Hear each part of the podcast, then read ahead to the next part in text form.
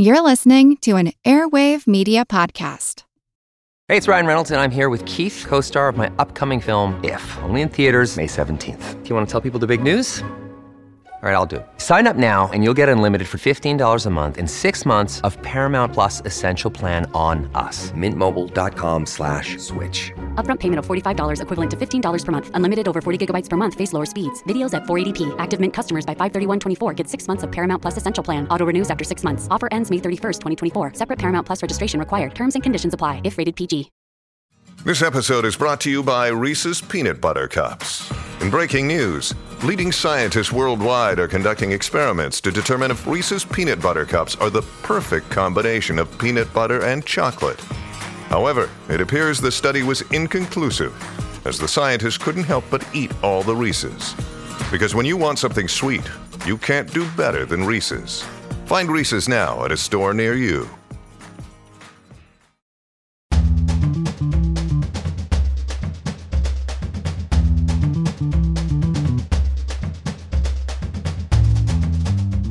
Planetary bodies and moons of our solar system are mysterious, dynamic, even beautiful places.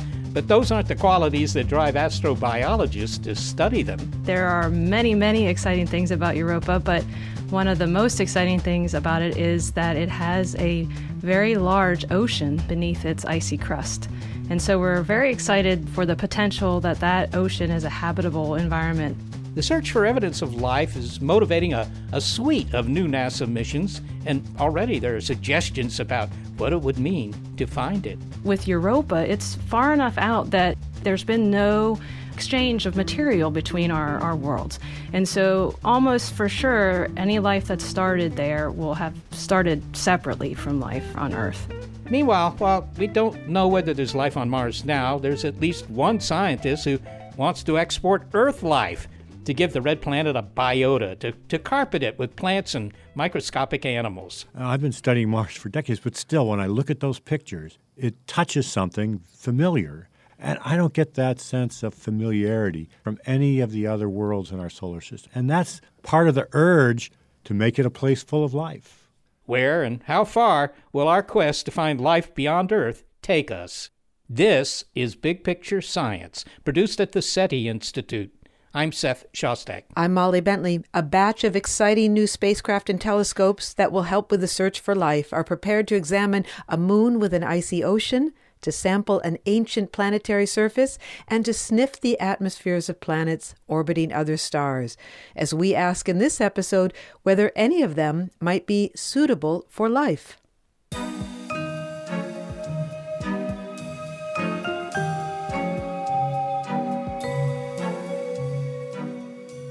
When people think about life beyond Earth, they mostly think about Mars. But some astrobiologists have bumped this rusty, dusty planet down on their list of most encouraging sites for off Earth habitability in favor of one of Jupiter's moons, Europa. Now, if it were up to an Arthur C. Clarke novel, we wouldn't dare to visit Europa. In his science fiction series Space Odyssey, this novelist recognized the moon's special allure. His aliens send a warning message to Earthlings. All these worlds are yours, except Europa. Attempt no landing there. Well, as the moon's protectors, these aliens wanted life in its oceans to evolve without any interference. But the ice covered oceans of Europa are exactly where we wish to search, precisely because it's possible that life is swimming in the dark seas beneath that ice. As an enthusiastic advocate of space travel, Sir Arthur C. Clarke, he was knighted in 2000, undoubtedly would have approved of NASA's upcoming reconnaissance mission and possible attempted landing on his seductive moon. The launch of NASA's Europa Clipper mission is scheduled for 2024. It's headed to a satellite of the largest planet of our solar system. It's a half billion miles away. Planetary scientist and Europa Clipper staff scientist Kate Craft is happy to explain why we should ignore the warnings of science fiction and go there. It's a great question. Uh, there are many, many exciting things about Europa, but one of the most exciting things about it is that it has a very large ocean beneath its icy crust. And so we're very excited for the potential that that ocean is a habitable environment that may have all the ingredients energy building blocks and things that may have allowed life to begin. Well, so what you're saying is that we're going to Europa because there may be living things there, right? Right. I mean, there could be living things there now, maybe, or maybe in the past. Um, we don't really know yet, like how long it takes life to once it starts to evolve and and actually, you know, really get a hold on the place. But w- there is potential there. We see a lot of potential. Well, how do we know there's an ocean there? I mean, you don't see it in the photos made from the flyby missions. Yeah, I mean that's true, right? So we, for many years, right, astronomers have looked out there, and we never would have imagined that a place that far from the sun, is so cold, might actually have liquid water somewhere, uh, you know, beneath the surface. But um, previous missions, Voyager and Galileo, have done flybys of the moon and got sort of inklings of this potential for there to be liquid. And the way that it happened is um, uh, one of the instruments, the magnetometer, actually got a reading of a magnetic field coming from the moon. And it's not the moon itself that's producing this magnetic field, but Jupiter has a really strong magnetic field. So it, as that magnetic field passes through its moons, it can induce a magnetic field. But it needs a material that can kind of pass on that magnetic strength to where the instrument can make a measurement. So when the magnetometer saw a magnetic field at Europa, it was really amazing. And we said, well, there has to be potentially a saltwater ocean that can be conductive and pass that magnetic field through to the instrument. So Europa kind of has its own internal wire, if you will. I mean, salt water. How how much water are we talking about? I mean, it's obviously below the surface, so you can't see it. Do you get any ideas about? Uh... Oh yeah. So the other thing we we got a little bit of info about um, based on these previous missions is the structure of the moon. So we know the outer like 100 to 120 kilometers or or you know miles and miles of material is made of water ice. So we don't know exactly how much of it's actually liquid water and how much of it is is solid ice, but we know that it's made of H2O. But estimates indicate that the the water, the liquid water portion of that ice shell is actually more than 2 times the volume of water that we have on all of the oceans and rivers, lakes on the surface of the earth. So more than 2 times and it's been there for for four billion or more years, right? I mean, it's not new. So maybe the something's cooked up there. But okay, let, let's consider there's something under all that ice that might be alive. But of course, it's going to be pretty dark under that ice, right? I mean, it can't be something that depends on photosynthesis or or anything like that? I mean, what could live down there? Yeah, I mean that's such a great question, and we, you know, for the longest time on uh, the scientists here on Earth, we always thought that life needed light, right, like sunlight, that kind of energy. But then in the late 70s, we were doing more exploration of our own oceans here, and we got to these places at the seafloor, the hydrothermal vents down there, where they were so deep in our ocean that the sunlight doesn't make it that deep. But we found, you know, to our very much our surprise, that where the chemistry was coming out from the seafloor in those hydrothermal vents. There were organisms living off just that chemistry that was coming out of the seafloor and was able to survive just on that chemistry. It didn't need the light from our sun. And so now that really opened up this realm of possibility for these icy ocean worlds out there, which don't get any sunlight in their ocean, but yet they get the nutrients or the chemistry from these potential hydrothermal vents. Now we think there's hydrothermal vents there because it also has this internal energy that's produced by its orbit around its parent body. So Europa has Jupiter, another little body Enceladus has has Saturn, and when they go around their parent bodies, they are pulled and tugged on and the moon flexes. That's called tidal forcing that tidal forcing makes a lot of friction in the moon, and that frictional heat can come to the seafloor and cause a lot of heat and to um, allow the chemistry then to be pulled from the crust and enter into the ocean. So that energy is what that life might live off down there. What you're saying here is there there could be black smokers at the bottom exactly. of the uh, mm-hmm. European Ocean and, and some sort of life on that. Now, I, I, suppose we're not talking about tuna or giant squids or anything like that or any thinking I mean, beings. honestly, I mean, yeah. We, I mean, we don't know for sure, right? But our our thoughts are that it takes those are they are lower energy environments than we have here on the Earth, and so for for larger organisms to exist, they would need more energy, most likely, right? But but um, so we are really thinking about you know the smaller microbes and kinds of things that we might find there. Mm-hmm. Okay, bacteria. I mean, that would be exciting if you found bacteria there because you could say, hey, look, you know, here's another world that has life. Well, and especially because it would have to have a separate origin from the earth life because so like for example if we find life on mars someday there's potential that mars and earth well we know that they've exchanged material because we find um, meteorites from mars and, and then vice versa but with europa it's far enough out that it really there's been no exchange of material between our, our worlds and so almost for sure any life that started there will have started separately from life here on earth so it's a separate origin of life. okay, so the big advantage of finding life on Europa is it won't just be earthly life that you know somehow infected Europa, right, or maybe the right. other way around. Migrated. I don't know. Yeah. Okay, but so in comes NASA and says, "All right, well, let's make a mission to Europa," uh, and the Clipper mission is the mission that you're talking about. That's the one you're working on now. What, what's it going to do? So Europa Clipper is going to travel to Europa and do flybys of Europa. So it'll orbit Jupiter and do multiple flybys, more than 50 flybys uh, of the moon. And uh, we will be taking all kinds of data. We have a radar instrument that can look into the ice crust and, and see the density contrast. So if there's any water pockets in the ice crust, uh, we have the, a magnetometer instrument. We have in situ instruments. We'll actually kind of taste any material that's floating around. If there's a plume or, or plumes at Europa, we'll be able to fly through those and, and taste uh, the material, um, telling us a lot about its composition.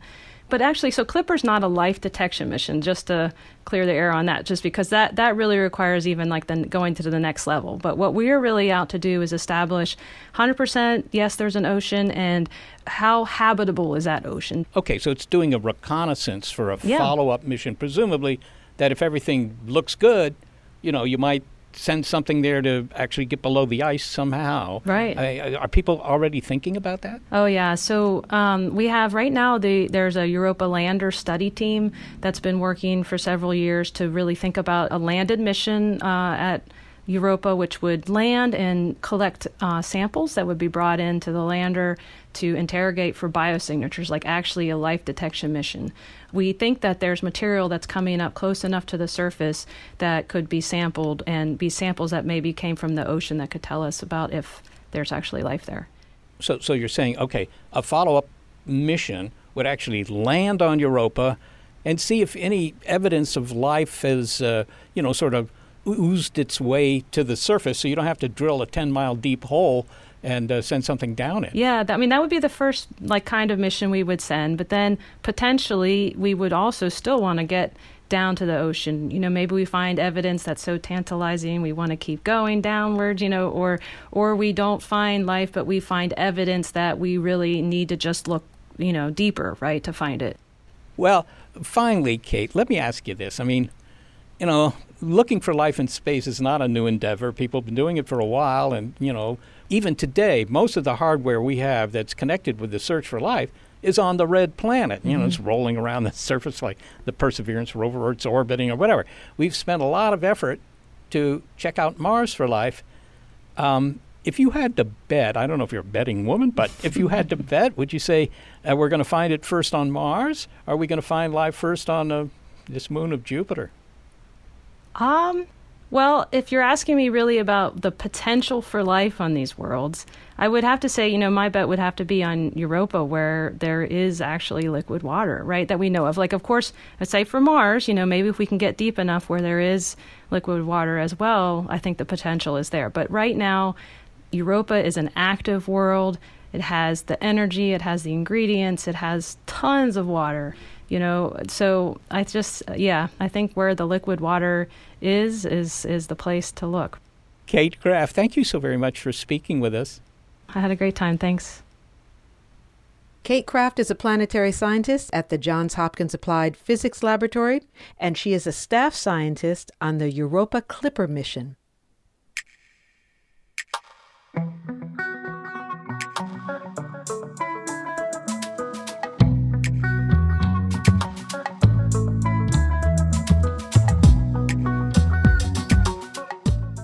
Well, we're not quite done with this massive gas giant. Another of its large moons has the biggest active volcano in the solar system. Find out why that erupting mountain is relevant to the search for life. Plus, now that we know that most stars have planets orbiting them, what else do we want to know about these so called exoplanets? We don't know their detailed properties. I want to learn what they're made out of, what their atmospheres are made out of, and maybe whether some of them have life. Next, we fly to another moon and beyond as we ask what is suitable for life on Big Picture Science.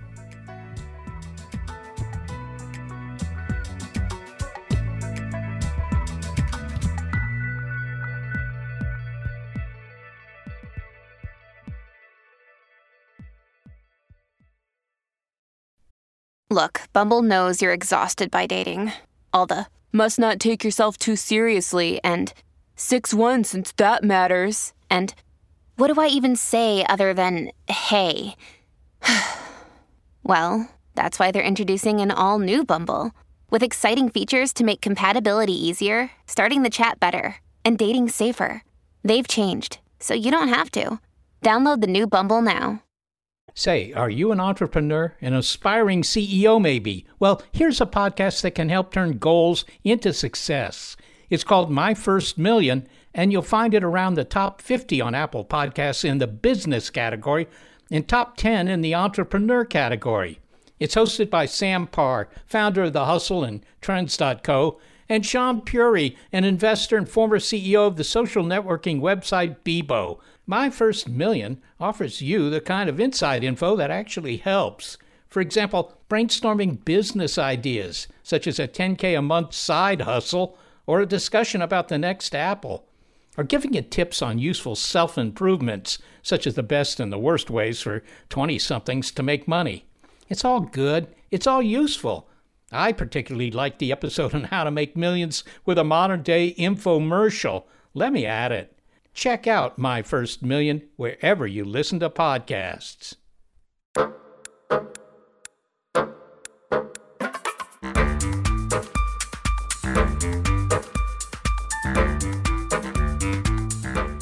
It's sheer lunacy how many moons are in orbit around Jupiter. It's nearly 80. Seth, why is that?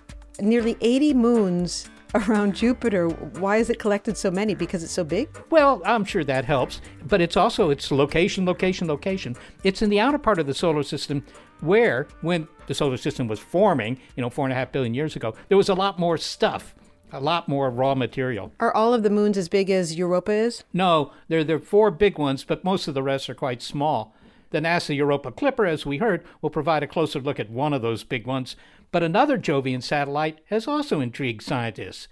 The innermost of the four moons that Galileo first saw with his simple telescope, named Io, astonished scientists centuries later when, in 1979, the Voyager spacecraft cruised by and took the first close up picture of it. We have some people with remarkable imaginations, but none of them had imaginations good enough to, to expect what we found on Io.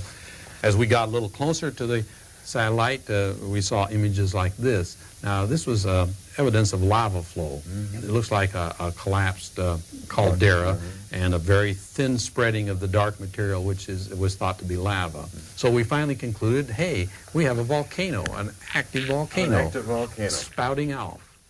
To everyone's surprise, including that of Rodney Mills, the program manager for Voyager, as he was sharing the flyby results, a massive volcanic eruption was taking place. That volcano was later named Loki. Well, Jupiter watchers are delighted that NASA's Juno mission has been extended to 2025 and, in particular, will turn its infrared camera, JIRAM, on Loki infrared is great for looking at volcanoes. These things are glowing in the dark, they're warm. That's what infrared is good for, looking at warm stuff. I'm Julie Rathbun. I am a senior scientist at the Planetary Science Institute. Okay, now Io probably doesn't host life, but it may be helpful in assessing off Earth habitability. We've heard that, you know, tidal push and pull, which results in heating, provided by Jupiter and the other large moons, might make Europa's ocean warm enough to remain liquid. So, if tidal heating interests you, says Dr. Rathbun, then you'll probably want to get to know the largest active volcano in the solar system. And in fact, most people have it wrong because most people think that Olympus Mons on Mars is the largest volcano in the solar system. I believe that's what Wikipedia says. But Wikipedia is wrong, as it is sometimes, uh, especially in science. Olympus Mons is a volcanic construct. It's basically a mountain built out of volcanic material. And it isn't even active. It was active millennia ago. It hasn't erupted in ages. Loki is active now. It was active yesterday. I know, I looked. Uh, and it's much, much larger in size than the caldera on Olympus Mons. It's about the size of Southern California. Is there hot molten rock coming out of Loki, or what is actually being emitted? It's definitely rock coming out of Loki. Most of the volcanoes on Io are rock. It is very surprising. When we get to the outer solar system, a lot of things are very different than what they are like on Earth. But the volcanoes on Io are actually really similar to terrestrial volcanoes. You said most of the volcanoes on Io. How many volcanoes are on Io? Um, at least a hundred active ones at a time. We've cataloged probably three or four hundred active volcanoes on Io, active within the last 20 years. Julie, what is going on on this moon, I should say, underneath or in the interior of this moon to produce all this activity? Oh, that's a great question. It turns out there's a different mechanism for heating than what we're used to in the inner solar system, something called tidal heating. And it's just the tidal interactions between Jupiter, Io, and some of the other moons in that system that cause Io to be constantly squeezed and pulled around by these orbital interactions. And all that squeezing, just like when you do that to a stress ball, it warms it up. And that causes volcanoes. What are the big questions that you have about this volcano? I, Loki, I just want to understand how it's erupting. It's bright enough that we can observe it from the ground. I wasn't kidding when I said I observed it yesterday. It's really quite surprising that it, it erupts, it turns off, and then approximately 500 days later, it erupts again. Turns off, 500 days later, erupts again, turns off. Because no other volcano is that regular. No other volcano on Earth has that kind of periodicity, is what you're saying. Correct. Yes, absolutely. And so understanding why, we do have one theory, uh, which is that basically Loki is a giant bowl of liquid rock. It's a giant bowl of magma. and because the surface of Io is cold, it's out in it's out by Jupiter. It's really cold out there. This hot bowl of magma starts freezing solid from the top down. And at some point, that solid crust gets so dense, it needs to sink. It just can't float anymore. And at that point, it sinks and more magma is exposed at the surface, starting a new eruption. Now, Io is not the only moon in the Jovian system. Is there volcanic activity on those other moons? And if not, why not?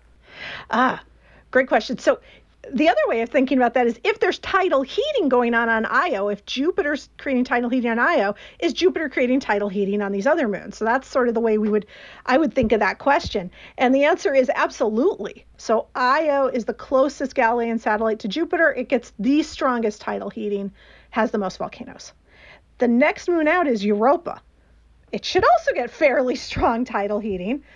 It probably does, but not quite as strong and so, since it's not quite as strong, what that means is Europa never got rid of its ice. We believe Io used to have water ice when it formed, but it, this tidal heating process was so strong that all the water basically boiled away and then disappeared from the atmosphere, and it's completely gone. But Europa, we are fairly, I'm fairly certain, I will make a bet, that there are volcanoes underneath the ice and water, sub ocean volcanoes, just like what we see on Earth on the ocean floor. Well, finally, Julie, two questions about Io. Could it be a place for life? And if not, what sort of case do you make for continuing interest in a moon and in a volcano that probably doesn't have life on it when the word these days tends to be habitability? So you're absolutely right. Uh, Io is unlikely to be habitable in the way uh, we talk about with liquid water on uh, Europa and Mars. Io's t- either too hot or too cold in the various locations on the surface. And as I just said, all the water was boiled off and it's just gone out into the to the universe. There's no water anywhere on on Io for the most very little, almost none. So why study Io? I have a couple of reasons. I'll, I'll start off with if you really, really, really care about habitability, Io is still absolutely an important place to study. The only reason Europa is habitable is because of tidal heating. It's the only reason. If there was no tidal heating, Europa would look like the Earth's moon. It would not be habitable at all. Tidal heating is a very important heating process. This process was discovered only about 40, 50 years ago. So we don't understand it as well as other processes. So if you want to understand a process, where are you going to study it? Someplace where it's really strong or someplace where it's really weak? I mean, hopefully both. But Io is the place in the solar system with the clearest signature of tidal heating. If you want to understand that process, you go to Io. So that's one reason. Another reason, I mean, volcanoes. Volcanoes are on Earth. People live with them every day. And if you want to understand volcanic eruptions, you should study as many volcanoes as you can. And look, there's a world out there, relatively nearby, it's in our solar system, that has more active volcanoes on it than the Earth does.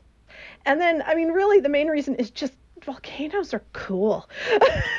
That's what I think, especially, I mean, active volcanoes are cool. Well, Julie Rathbun, thank you so much for making an impassioned case for the study of Loki on the moon Io. It was a pleasure to talk to you. It was a pleasure to speak to you. Julie Rathbun is a senior scientist at the Planetary Science Institute. Okay, let's zoom out from a single moon, out from the whole Jovian system, and consider worlds that are far from the sun. We might learn something about their habitable properties by using the James Webb Space Telescope set for launch in December 2021. Now, if studying an alien world with a telescope doesn't seem nearly as thrilling as physically visiting one, well, consider how telescopes have radically changed how we think about the universe. I mean, the moon Io was found by Galileo because he had a new way of looking at the sky. We're on the verge of having many more ways. The Webb telescope will be joined by another space telescope, the Wide Spectrum LUVOIR, in a decade or so, to study the atmospheres of extrasolar planets, that is, planets that are orbiting other stars. One planetary system of particular interest is, Seth, I know you know what it is. I do. TRAPPIST 1, the TRAPPIST 1 system. Was that the last big discovery made by the Kepler Space Telescope? Well, I don't know that it was the last, no, but it was certainly one of the most interesting. Mm-hmm. Because it had many planets around the star. Yeah, and three of them, at least three, you know, are in the habitable zone. So this could be a place where you have sort of a inhabited system of planets rather than just an inhabited single planet. Well, to find out more about that, University of California, Berkeley astronomer Courtney Dressing, who studies planetary systems and their atmospheres, gives us a big picture overview of these up and coming eyes in the sky. Courtney, you've been interested in planets around other stars. Now, you know, when I was a kid, we didn't know about any planets. So beginning in 1995, now we find there are planets, and today we know, you know, 80%, 90%, maybe 100% of all stars have planets what's going to happen in the next 20 years? Are we going to learn that 80% of all planets have atmospheres or something? I think in the next 10 to 20 years, we're going to learn actually all of the details about the planets we've discovered. So far, we know them as pinpoints and we know the numbers of planets we found, but we don't know their detailed properties. I want to learn what they're made out of, what their atmospheres are made out of, and maybe whether some of them have life. We should be able to answer that in 10 years or in 20 years. It is rather remarkable that you've, you know, uh, come on the scene, as it were. You happen to go to school at a time when finding planets became one of the biggest stories in astronomy. I mean, it's it's rather remarkable because humans have been around for 300,000 years and suddenly we know about planets. I feel like I got really lucky. This was a science fiction dream of mine as a kid. I read and watched a lot of science fiction and dreamed about other planets and now I get to do that as a career. It doesn't make sense. Okay, so what you're saying is that we might be able to learn you know, whether other planets have atmospheres, what fraction of them have atmospheres, what's in those atmospheres. How are we going to be able to do that? Planets are small, stars are bright. It's hard to see anything.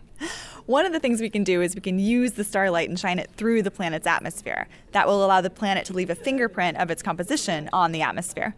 If we want to find the planets that are really, really small, then we can also try to block out the light from the star entirely using a different detection method. Well, well what is that? Describe the kind of telescope it will take to make these kinds of measures? For the first method, where you're using the starlight shining through the planet's atmosphere, you can use the transit method. So you could do that with the James Webb Space Telescope, which is coming online. That can do Earth like planets orbiting very small stars like TRAPPIST 1, but most of the Earth like planets we know about orbit stars that are too big to use James Webb to study their atmospheres. We'll learn a lot about larger planets with James Webb. If you really want to do an Earth like planet orbiting a sun like star, you're going to need a large space based observatory like the LUVOIR or HABEX mission concepts, which were recently presented for the Decadal. Now, LUVOIR, that's kind of an interesting approach. Maybe you could describe a little bit of how LUVOIR works. It sounds like, you know, Venetian blinds for my living room or something. well, it's a lot better than Venetian blinds.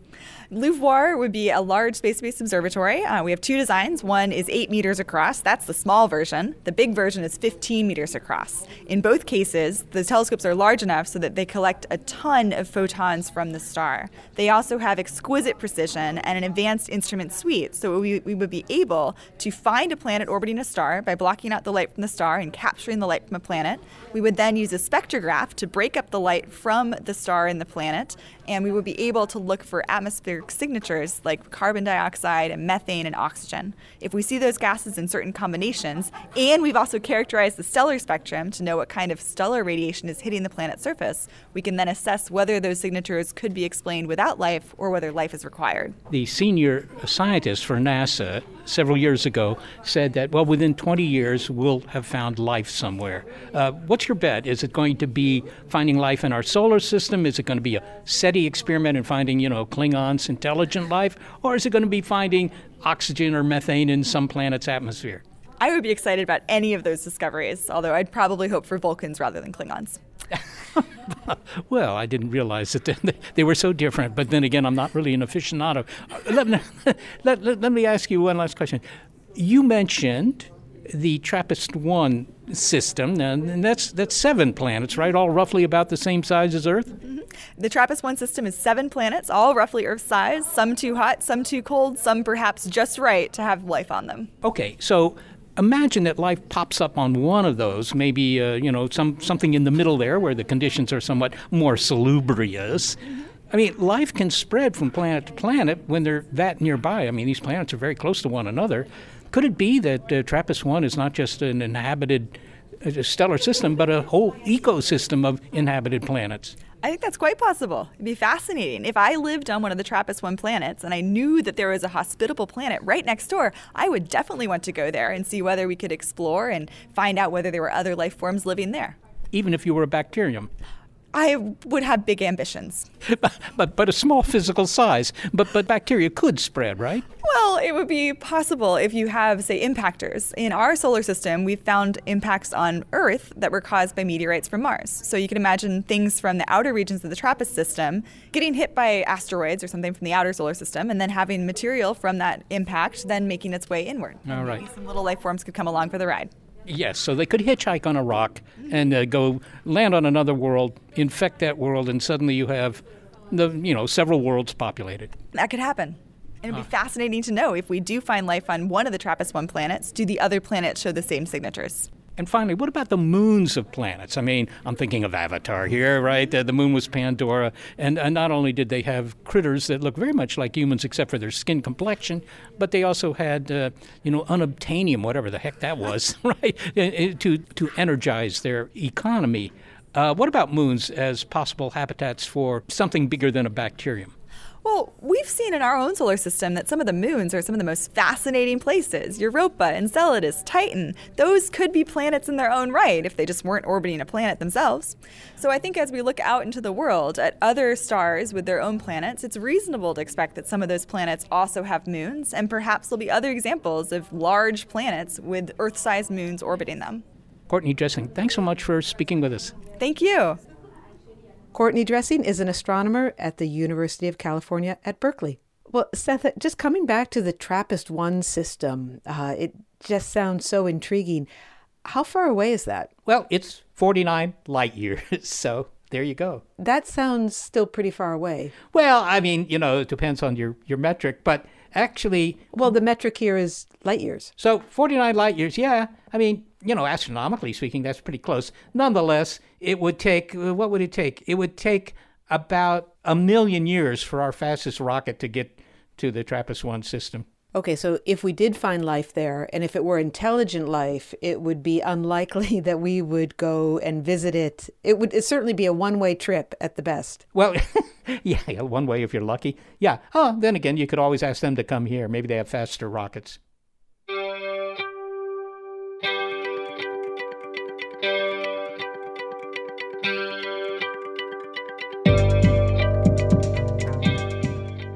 Well, it's one thing to look for life on other worlds, but what about seeding life where it doesn't yet exist? That's a plan for turning the red planet green. I would like Mars to be a planet rich with life. Human life, yeah, but life in general. Rich in life, like the Earth. To me, life is what it's about. Next, would terraforming Mars make it suitable for life? On Big Picture Science.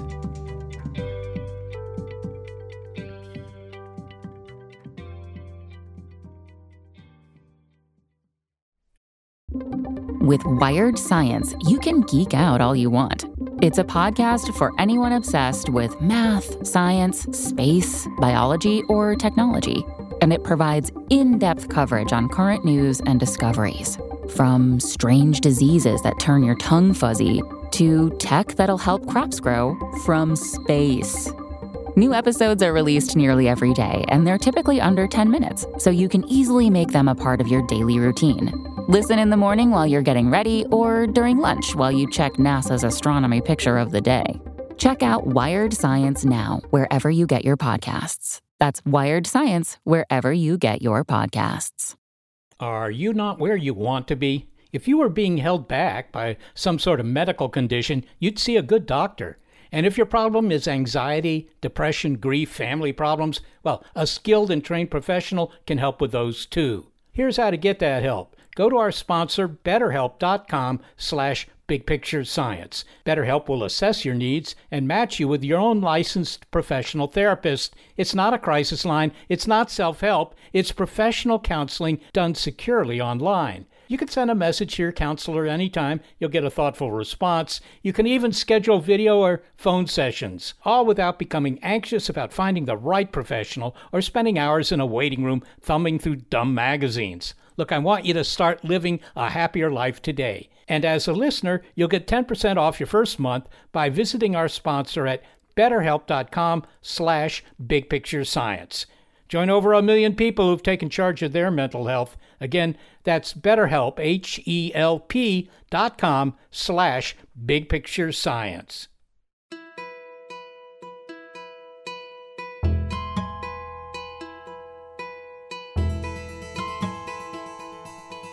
For a long time, Mars topped the list of places that scientists thought we'd find life off of Earth, just because when you look at Mars through a telescope or from an orbiter, you see that it once had running water, lakes, rivers, maybe even an ocean. And even though other objects now beckon, notably Europa, Mars is still very much on our minds in the hunt for extraterrestrial life. At the moment, NASA's Perseverance rover is crawling across its landscapes collecting samples of the regolith, which is the surface rock, that will be tested for past or present life when they're returned to Earth. Few people have had red planet fever like planetary scientist Chris McKay at NASA Ames Research Center. A scientist for many NASA Mars missions, he also conducts polar and desert research in Mars analogs such as the dry valleys of the Antarctic or Chile's Atacama Desert. So he's as gung ho as ever about finding life on Mars, but you might interpret his second vision for the planet as a product of his impatience at not finding any. Well, I don't know, Molly. I don't see it as impatience, but Look, the plan to terraform Mars, that is, to undertake a large scale engineering project to turn this hostile planet into a more habitable one, that's not new. It's been a thought experiment for decades. Dr. McKay has long supported that idea. So you don't think it's because he and other scientists are getting frustrated that they can't find life on Mars, so they want to turn around and plant it there themselves? Yeah, well, maybe. I mean, but that's like saying, you know, I've never found big forests in the Sahara and I'm getting frustrated, so let's go plant one. I, am not sure it's that. I think it's just that he's he, his bottom line is always life, and life on Mars appeals to him even if we have to put it there. All right. Well, let's hear how he plans to do this and why.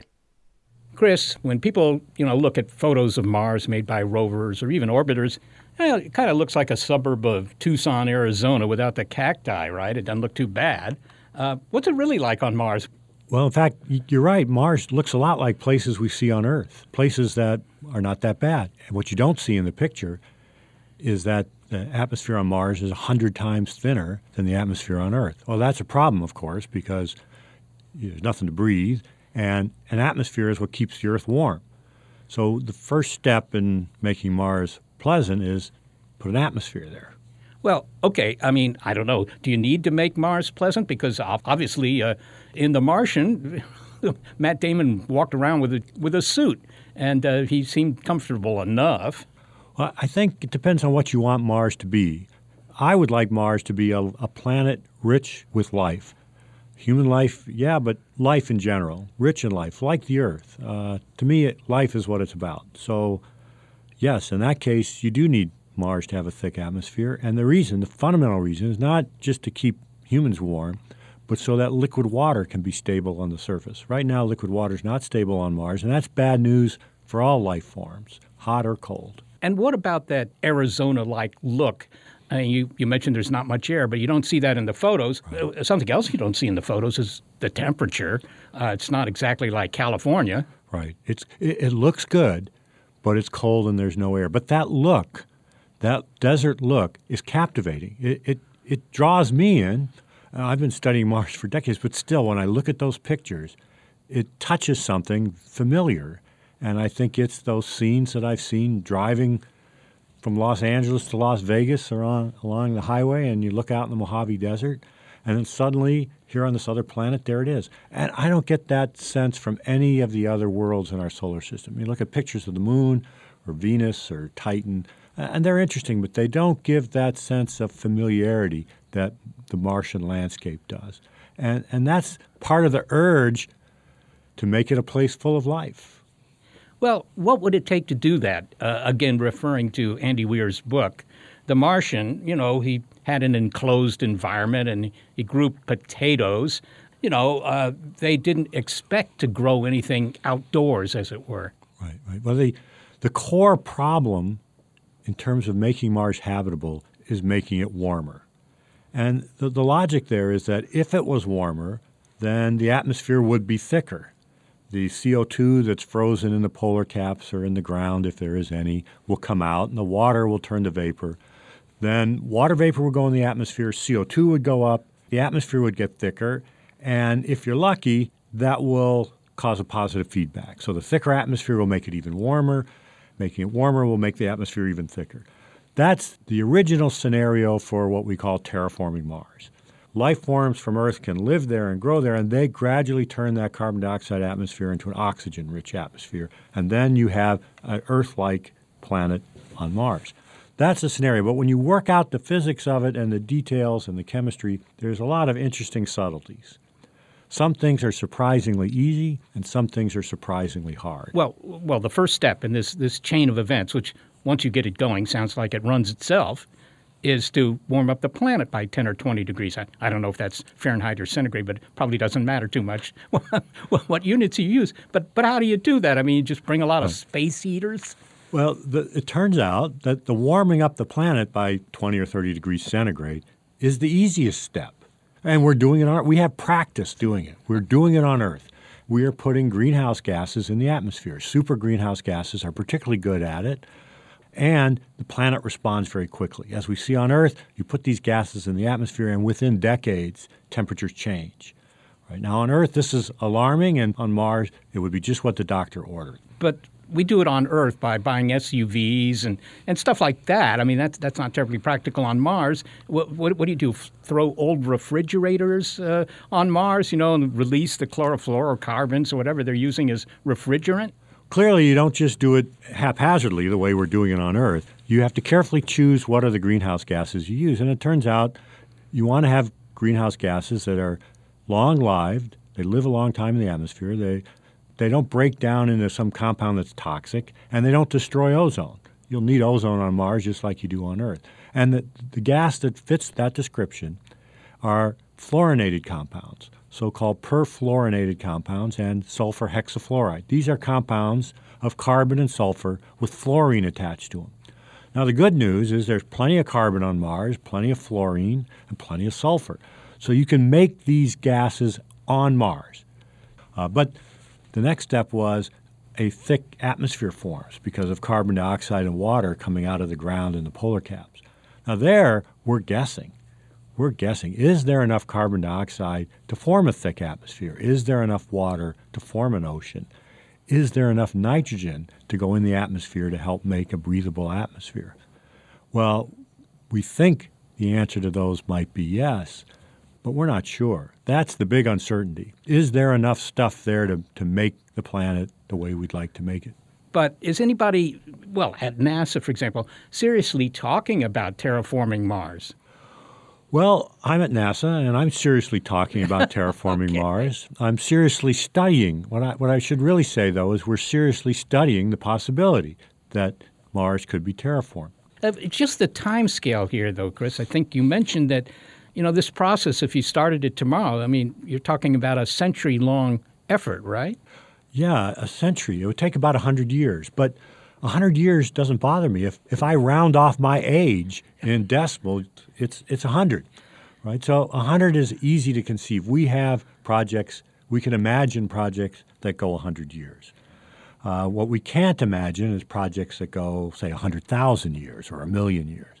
And so the question is is warming Mars a 100 year timescale or a million year timescale? Well, the answer very clearly from the physics is a 100 year timescale. And that's conservative in terms of the efficiency. So, okay, let, us just get to the consequences of doing this. All right, I think that uh, at least some of my uh, acquaintances think that by terraforming Mars, you relieve you relieve the pressure, the population pressure that we have here on Earth. That you know, more and more people, we got to do something about that, and we'll just send them to Mars. Not so fast, unfortunately. Remember, Warming up the atmosphere and getting a thick atmosphere was just the first step. The second step to make it habitable for humans was for those plants that were put there to turn that carbon dioxide into oxygen. That step proves to be surprisingly hard, very hard. And a reasonable calculation, somewhat optimistic, suggests that it would take 10,000 to 100,000 years. Now, that is way beyond the event horizon in terms of what we can see in terms of planning. A hundred years we can plan for, we can see. 10,000, 100,000 years? No. So the story for Mars turns out to be good but not ideal. We can warm it up, we can make a thick atmosphere, we can make it suitable for life, but it doesn't become like the present Earth. It becomes like Earth was 3 billion years ago. Imagine Earth 3 billion years ago thick CO2 atmosphere, lots of life, but not an atmosphere suitable for humans or mammals, uh, things that need oxygen. That's still a very interesting and fascinating world, but it's not move a lot of people there, they can just go around do their thing. So it's kind of semi terraforming. I mean, it's warm, there's a thick atmosphere, but you still have to have that uh, breathing apparatus on your back. Right, right, right, right. So it's it's not ideal for humans, but uh, I still think there's a lot of value and interest in what you can do a planet full of life. A second example of life in our biosphere, and certainly more comfortable for humans than the present Mars. All right. Well, finally, Chris, if you look, I don't know, 200 years into the future here, and somebody said, Oh, we're going to take you up to Mars to take a look around, what do you expect to see? Well, if we started the terraforming process, and if there was enough carbon dioxide and nitrate and water to make a biosphere, then in 200 years I'd expect to see a place that looked like a forest. Trees, tall trees, uh, shrubs, uh, look sort of like a montane forest you might see coming down a mountainside. Lakes? Lakes, rivers, rain, clouds, rainbows, everything. Now, a picture won't be telling you that the atmosphere is not breathable right? So it's still an illusion. It's still not quite what we think, but it will be very captivating to be able to see pictures in a textbook of Mars and say that these are trees, these are plants, these are insects maybe. No birds, no large animals, but a very interesting world and maybe complete in terms of biological cycling. The large animals that breathe oxygen, like birds and mammals, They're like uh, on the fringes of importance in terms of the biosphere. Chris McKay, thanks so very much for speaking with us. My pleasure. See you on Mars, Seth. Chris McKay is a research scientist at NASA Ames Research Center. If I have this straight, it might take a hundred years to warm the atmosphere with greenhouse gases to produce water on Mars. Is that right? Yes, right. Okay. Oh, okay. well. Now, but if we wanted to breathe the atmosphere, if humans wanted to breathe the atmosphere outside of spacesuits, uh, you would need to give plants 10,000 to 100,000 years to turn carbon dioxide into breathable oxygen. Seems to be the case. Okay. So he said that's that's basically off the table. So my question to you is why would we want to terraform Mars if it weren't for, you know, for human habitation?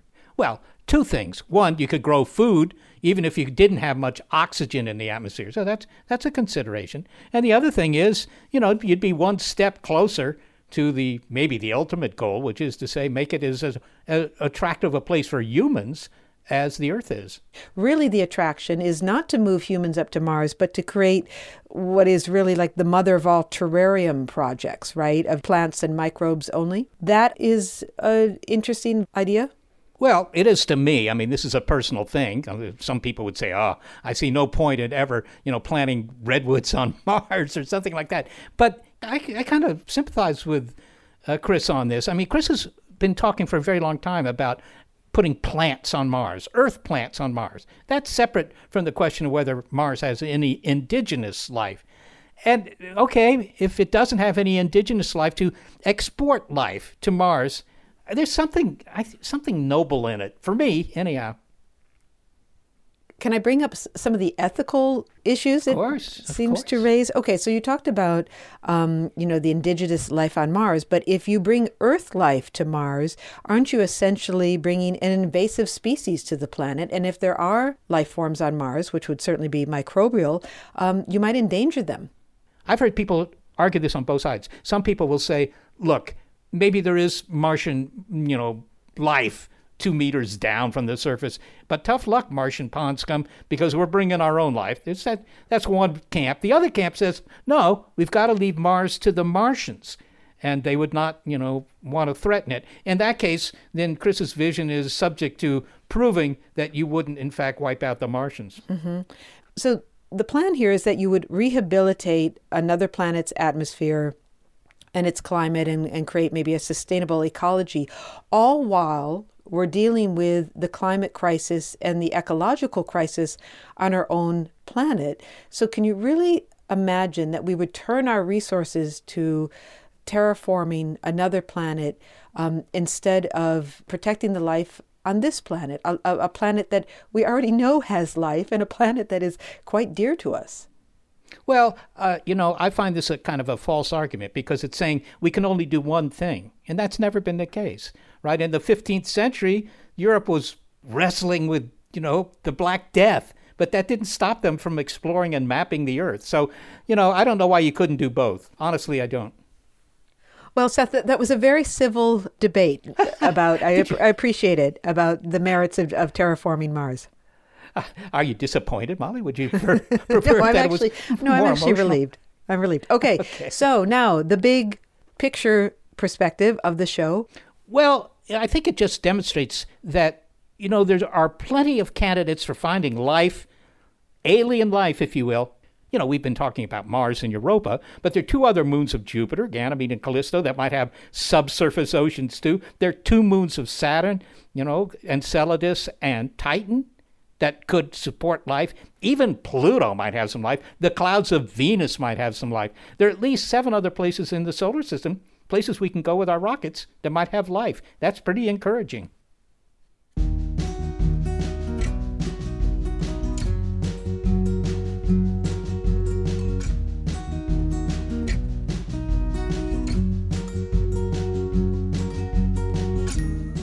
This show is made possible thanks to someone who is quite suitable in producing it, Gary Niederhoff. I am executive producer of Big Picture Science, Molly Bentley. Thanks also to financial support from Rena Shulsky David and Sammy David, and to NASA.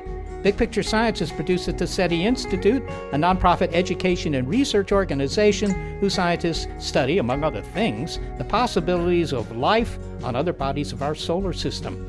I'm the Institute's senior astronomer, Seth Shostak. Also, a big thanks to our listeners and our Patreon supporters. This episode of Big Picture Science, exploring upcoming space missions to other worlds, is called Suitable for Life?